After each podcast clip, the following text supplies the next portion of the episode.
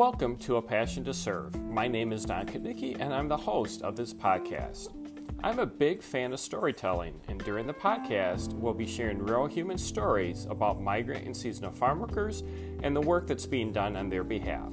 For example, do you know about the contributions of migrant and seasonal farm workers to the United States economy and the challenges these farm workers face on a daily basis?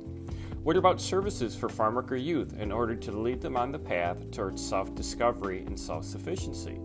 And what about lessons learned by leaders who have dedicated their lives to serving others through a variety of programs? These stories and so much more will be part of A Passion to Serve. I hope you decide to join us on this path of discovery.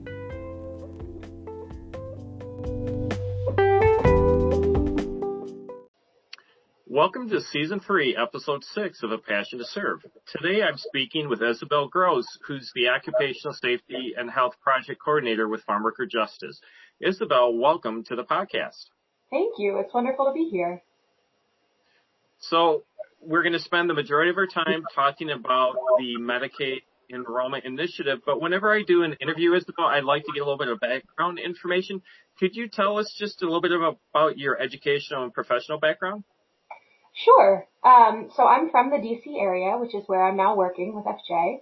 Um, I studied at Haverford College in Pennsylvania. I studied Spanish and anthropology, so uh, Latin America and all of the cultures therein um, have always been very important to me. Um, and then after college, I went to the Peace Corps in Guatemala, and I was living in a small, uh, very rural, primarily indigenous community. Um, and I was actually an agriculture volunteer, which was amusing because I didn't really have much agriculture experience. I'm from the suburbs. Um, but it was primarily a teaching of trainers and, and empowerment program. Um, so I learned a lot about agriculture and I had the opportunity to um, help support some local leaders developing their um, agriculture groups and then um, some stuff with women's rights as well. Um, and after my uh, return. I was almost done my service. We were evacuated. Um, and after that, I began work at Farm Worker Justice in September. So still fairly new, but all of the experiences I had there um, with, you know, farmers and people who practice agriculture daily um, in Guatemala have really informed my my work with FJ. Yeah, I grew up in a small community in northern Michigan, and after college, I started to work with the farm worker population. And I don't know if it was like this for you in the Peace Corps, but it was mind blowing. It was like a whole different world that I was completely unaware of, and it was very interesting, and in some cases, kind of frustrating and disheartening. Some of the struggles that we see, and I'm I'm wondering, what has that been part of your experience as well? Yeah, I mean, it, it is frustrating, right? These are people who are essential to our country. Um, they make it possible for all of us to eat. And yet they're so excluded from our legal system, um, from social services. Right now, you know, they're sometimes excluded from the relief bills for COVID. Um, and yet they're going to work every day. But I, I think there's also an element of, um, I, I really respect the pride that farm workers have in their work, right? I try not to see them as victims. Yes, they're not treated as well as they should, but I think farm workers, you know, some of them go to work not only out of necessity, but because they want to finish that harvest. Um, you know, and there's a real expertise in agriculture and in agricultural labor. Not just anyone can do that. Not just anybody knows how to pick the strawberries right. Um, you know, which cherries are still good and which aren't. Um, so yes, it's incredibly frustrating, but it's also very motivating um, to see the pride that people have in the work and the resilience of the community, despite all they they endure. So. I completely agree. Then you know you can ask any growers about the importance of our farm workers and the skills that they have to do the work and to do it as well as they do. Um, which is a pretty nice segue into really what we're going to spend the majority of our time talking about, which is the Medicaid enrollment initiative, and the farm worker population will be a part of that. But let's first start with what is the Medicaid enrollment initiative itself? Yeah, um, it's a wonderful project which is um, run by Community Catalyst, a health nonprofit. Um, and it's a response to falling Medicaid enrollment in four states, which are Michigan, Texas, New Jersey, and Florida. Um, it is an education initiative more than an enrollment one. There is some enrollment, but the idea is mostly to get correct um, and accessible information about Medicaid out to populations in those four states so that they are empowered to make um, decisions about their health and they're empowered to access health care. Um, and the project is targeting traditionally under-enrolled groups. Um, so that is includes farm workers, but also other um, immigrant populations, other minorities. So um, Unidos US is another project partner. Um, I know Centerlink, um, which is, I believe, a network of, of LGBTQIA serving um, health centers. So it's it's targeting a lot of different populations who, for one reason or another, are not participating as much in that in that system. What Telamon Corporation is participating in the Medicaid enrollment initiative, and and one of the first questions that I also have for you is what are some of the factors contributing to the lower enrollment rate for Medicaid? Sure. I mean, there is a question of eligibility, um, right? That, you know, for reasons of citizenship or, or other things that um, not all farm workers are, are eligible.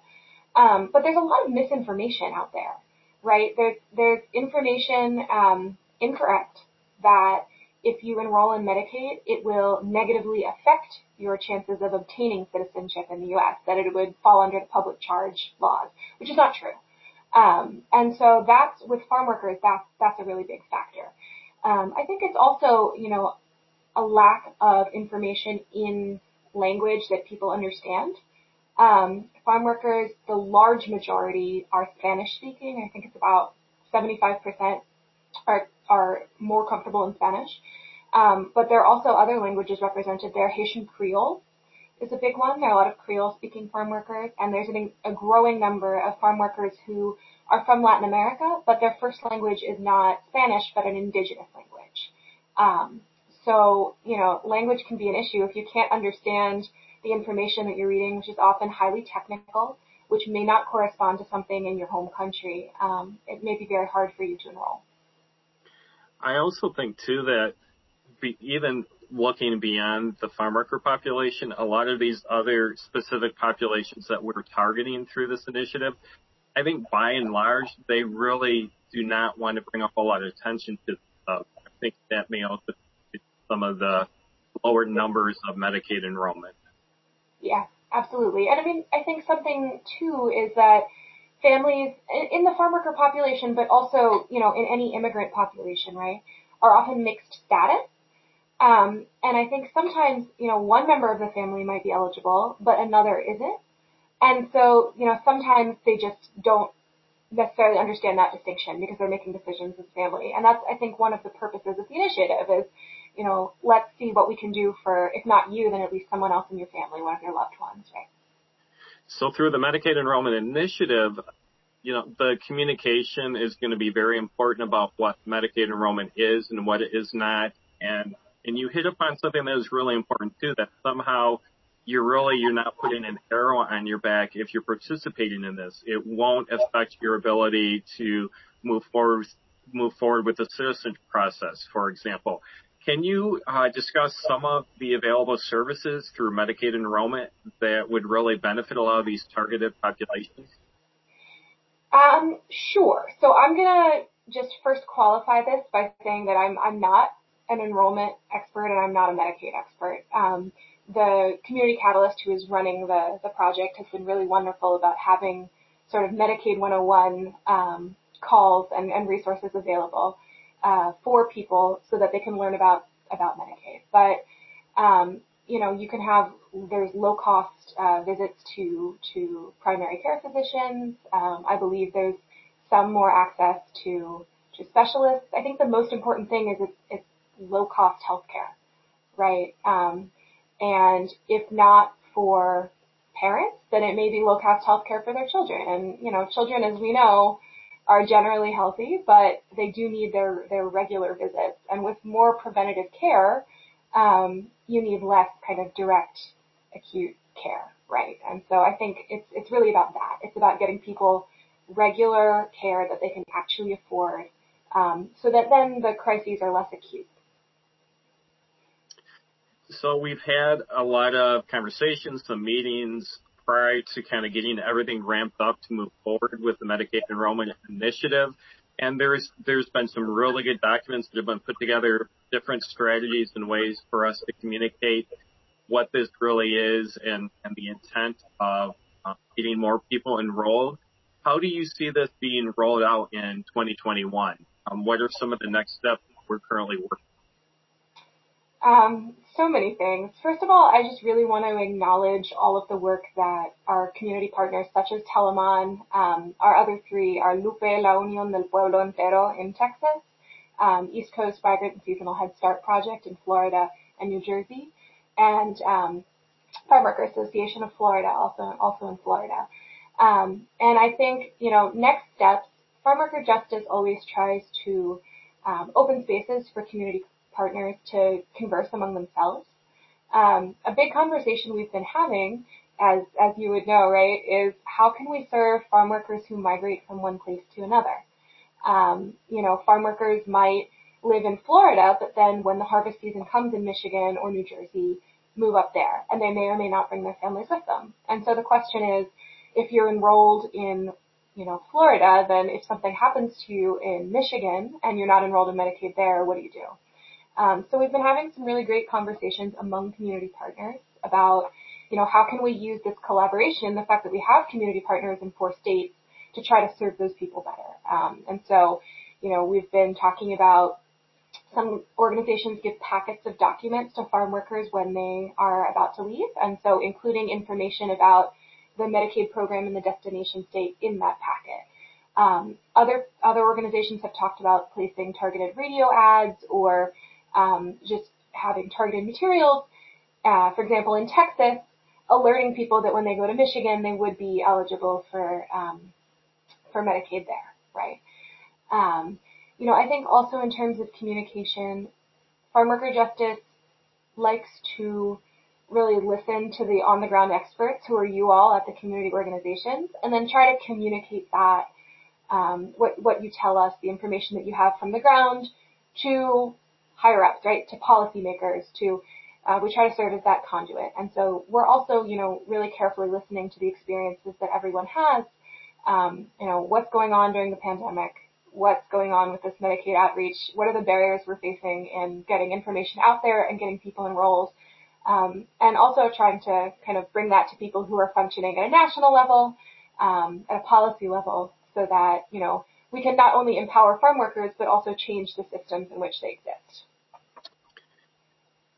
you hit on a, a, real important word, and that's collaboration. And that's one of the things that Telamon Corporation that we're so appreciative of being uh, a group or a part of this new initiative because it really opens up some new opportunities and some new doors for us to connect with different agencies who have additional connections to the farm worker population. And really everything that we do, Isabel, as you know, it's all connected and it really needs to be connected because our first know our, our agency resources can only go so far. So that collaboration with each other is critically important that, you know, as an, uh, a, an example, we had an anonymous donor that provided Michigan with funds to provide some financial resources for farm workers that were negatively impacted by the pandemic.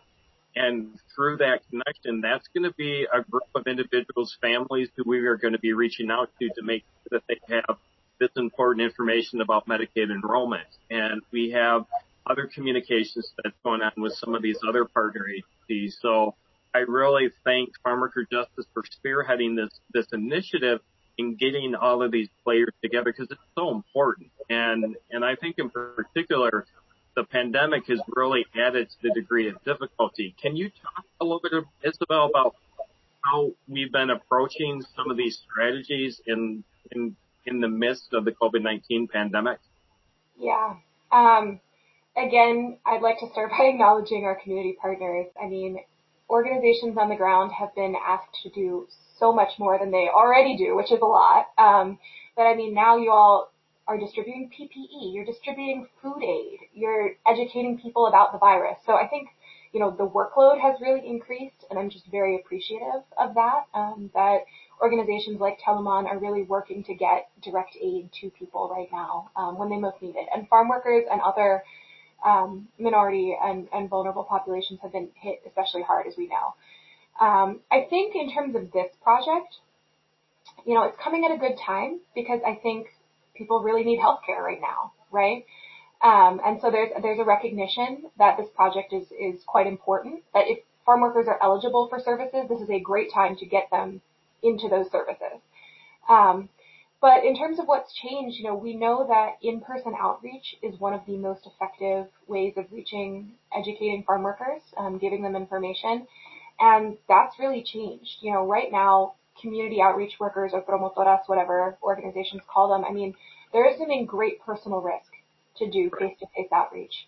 I know I've interviewed many promotoras who have themselves contracted COVID um, because you know they're going out every day to give people food aid, mm-hmm. and so um, just you know I, I always try to take a moment and acknowledge that. But you know organizations on the ground are, are very creative um, and they've responded to situations um, by adapting their their outreach strategies. So you know some organizations have harnessed radio um, some or or local television spots. Um, some have found creative ways to kind of combine efforts. So they leave food aid and they also leave a bunch of information about different services that are available at the same time. Um, so, and I've heard also of organizations, you know, doing Zoom conferences um, where people can ask questions, having WhatsApp and text groups where people can ask questions, just giving people a phone call, not only to give them information, but sort of to check in, have that personal conversation that they used to have face to face. Um, so I do think organizations are adapting. Obviously, you know, there are challenges, right? Not everybody can read and write. Um, farm workers have an average of an eighth grade education, so a lot of written resources might not be as accessible to them as a conversation with an outreach worker. Um, you know, the problem of language. If you're uh, some, um, if you speak Creole, if you speak indigenous languages, they're not necessarily languages that are always written down. Um, and so it can be difficult to get information in your native tongue. Um, but that being said, I'm, I'm really just impressed and appreciative, um, of the, the, creativity that community organizations like Telamon are displaying in getting people services at the moment. And I think that's going to really um, play to our advantage with the Medicaid project. Um, I completely agree. I think that um, because of the the circumstances that we found ourselves in, that we've had to develop new ways of doing things. A lot of that has to do with technology, and I think in the big picture and in the long run that we will benefit from going and walking through some of these different challenges that we're currently facing. And we're starting to see a little bit more openness and willingness from the farm worker population to, to, to have a more, more receptive to different ways of doing things, such as working and having meetings virtually. So that definitely has been a work in progress, a work in progress. I also, um, I'm always so appreciative and grateful that I get to work with the farm worker population and other people who are, you know, come from that really proud tradition of farm workers and Telamon staff and many of the other community partners involved with the Medicaid enrollment initiative really have that same passion. It really is a calling almost more than a job. And I, I say that fairly often in my podcast episodes only because I really believe that it's true. Um, Isabel, we're still relatively new in the process of getting things off the ground with the Medicaid enrollment initiative. I would like to give you an opportunity just to talk a little bit about where people could maybe find additional information. I know that the Telamon Michigan Facebook page, for example, that as we move forward with the initiative that you will see people can access more and more new information about it. Where are some other resources that people can learn more about this initiative and Medicaid in general? Sure. Um, for Medicaid in general, you can always go to um, the official websites, right, for those programs. But for information about Farm Worker Justice's um, health projects, you can go to our website, which is farmworkerjustice.org. Very easy to remember. Um, you can follow us on Twitter or on Facebook. Um, and I think, you know, that's a wonderful opportunity there. There, there's so many factors that contribute to farm worker health. There's housing, there's, you know, diet, Um, there's pesticide exposure. I mean, there, there are just so many factors that play into this real need for healthcare.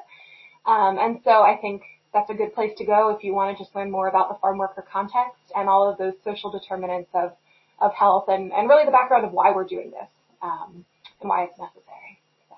Well, and it's really important to note too that even beyond what we've talked about so far, that I would strongly encourage people to go into the Farm Worker Justice Facebook page, follow them on Twitter because this is just one of many really important initiatives that Farm Worker Justice is involved with. And you're such a strong advocate for the plight and the needs of the farm worker population that um, we've been through a pretty challenging four years in a lot of ways. And I don't know where we would be without, you know, the boots on the ground effort of Farm Worker Justice. So I want to thank you and everyone else who's associated with Farm Worker. Thank you. I mean, and, and the feeling is mutual, right? The reason this Medicaid outreach project is going to work is we have people on the ground who are trusted messengers. And that's not FJ, that's you all, right? People, farm workers know you. They trust you. They know you're not going to steer them wrong. You're going to give them information that you're there to help, um, and support and to empower them, right? And so thank you so much for, for building those relationships. Um, that's why we're able to have an out, a national outreach as an organization. It's because all of you are, are on those, on the ground building those relationships. So when these materials come down the pipeline, people know they can trust them and they know it's, it's information that's going to ultimately serve them. Well, Isabel, I know that we will obviously for a lot of different reasons, we will be staying in communication and in touch. And I just want to thank you for participating and talking with me today on Passion to Serve. Absolutely. It's been a pleasure. Thank you so much.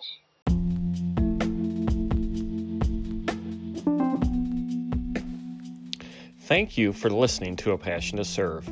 You can now access all episodes of A Passion to Serve along with blog posts on my new website, apassiontoserve.net. I would love to hear your thoughts about the new website along with comments about the episode or episodes you've been listening to. Until next time.